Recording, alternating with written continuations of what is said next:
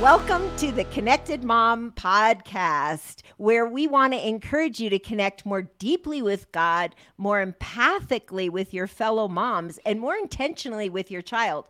I'm your host, Becky Harling, and I have my illustrious co host here, Sarah Wildman, who is in the thick of parenting herself. She has two precious little boys. They're going into the first grade and the third grade, I believe. And That's so right. it's a joy to have Sarah join me. And today we have a really special guest, Judy Dunagan.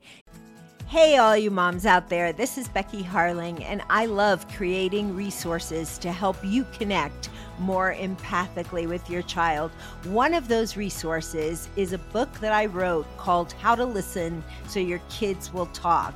One of the greatest skills you can cultivate, really enhance that connection with your child, is the skill of listening. So, how well do you really listen? This book is loaded with practical ideas to get your kids talking and to help you as you listen. You can buy it wherever Christian books are sold. You can order it on Amazon or anywhere else. So, I hope you'll get a copy of the book and put the work into listening to your child.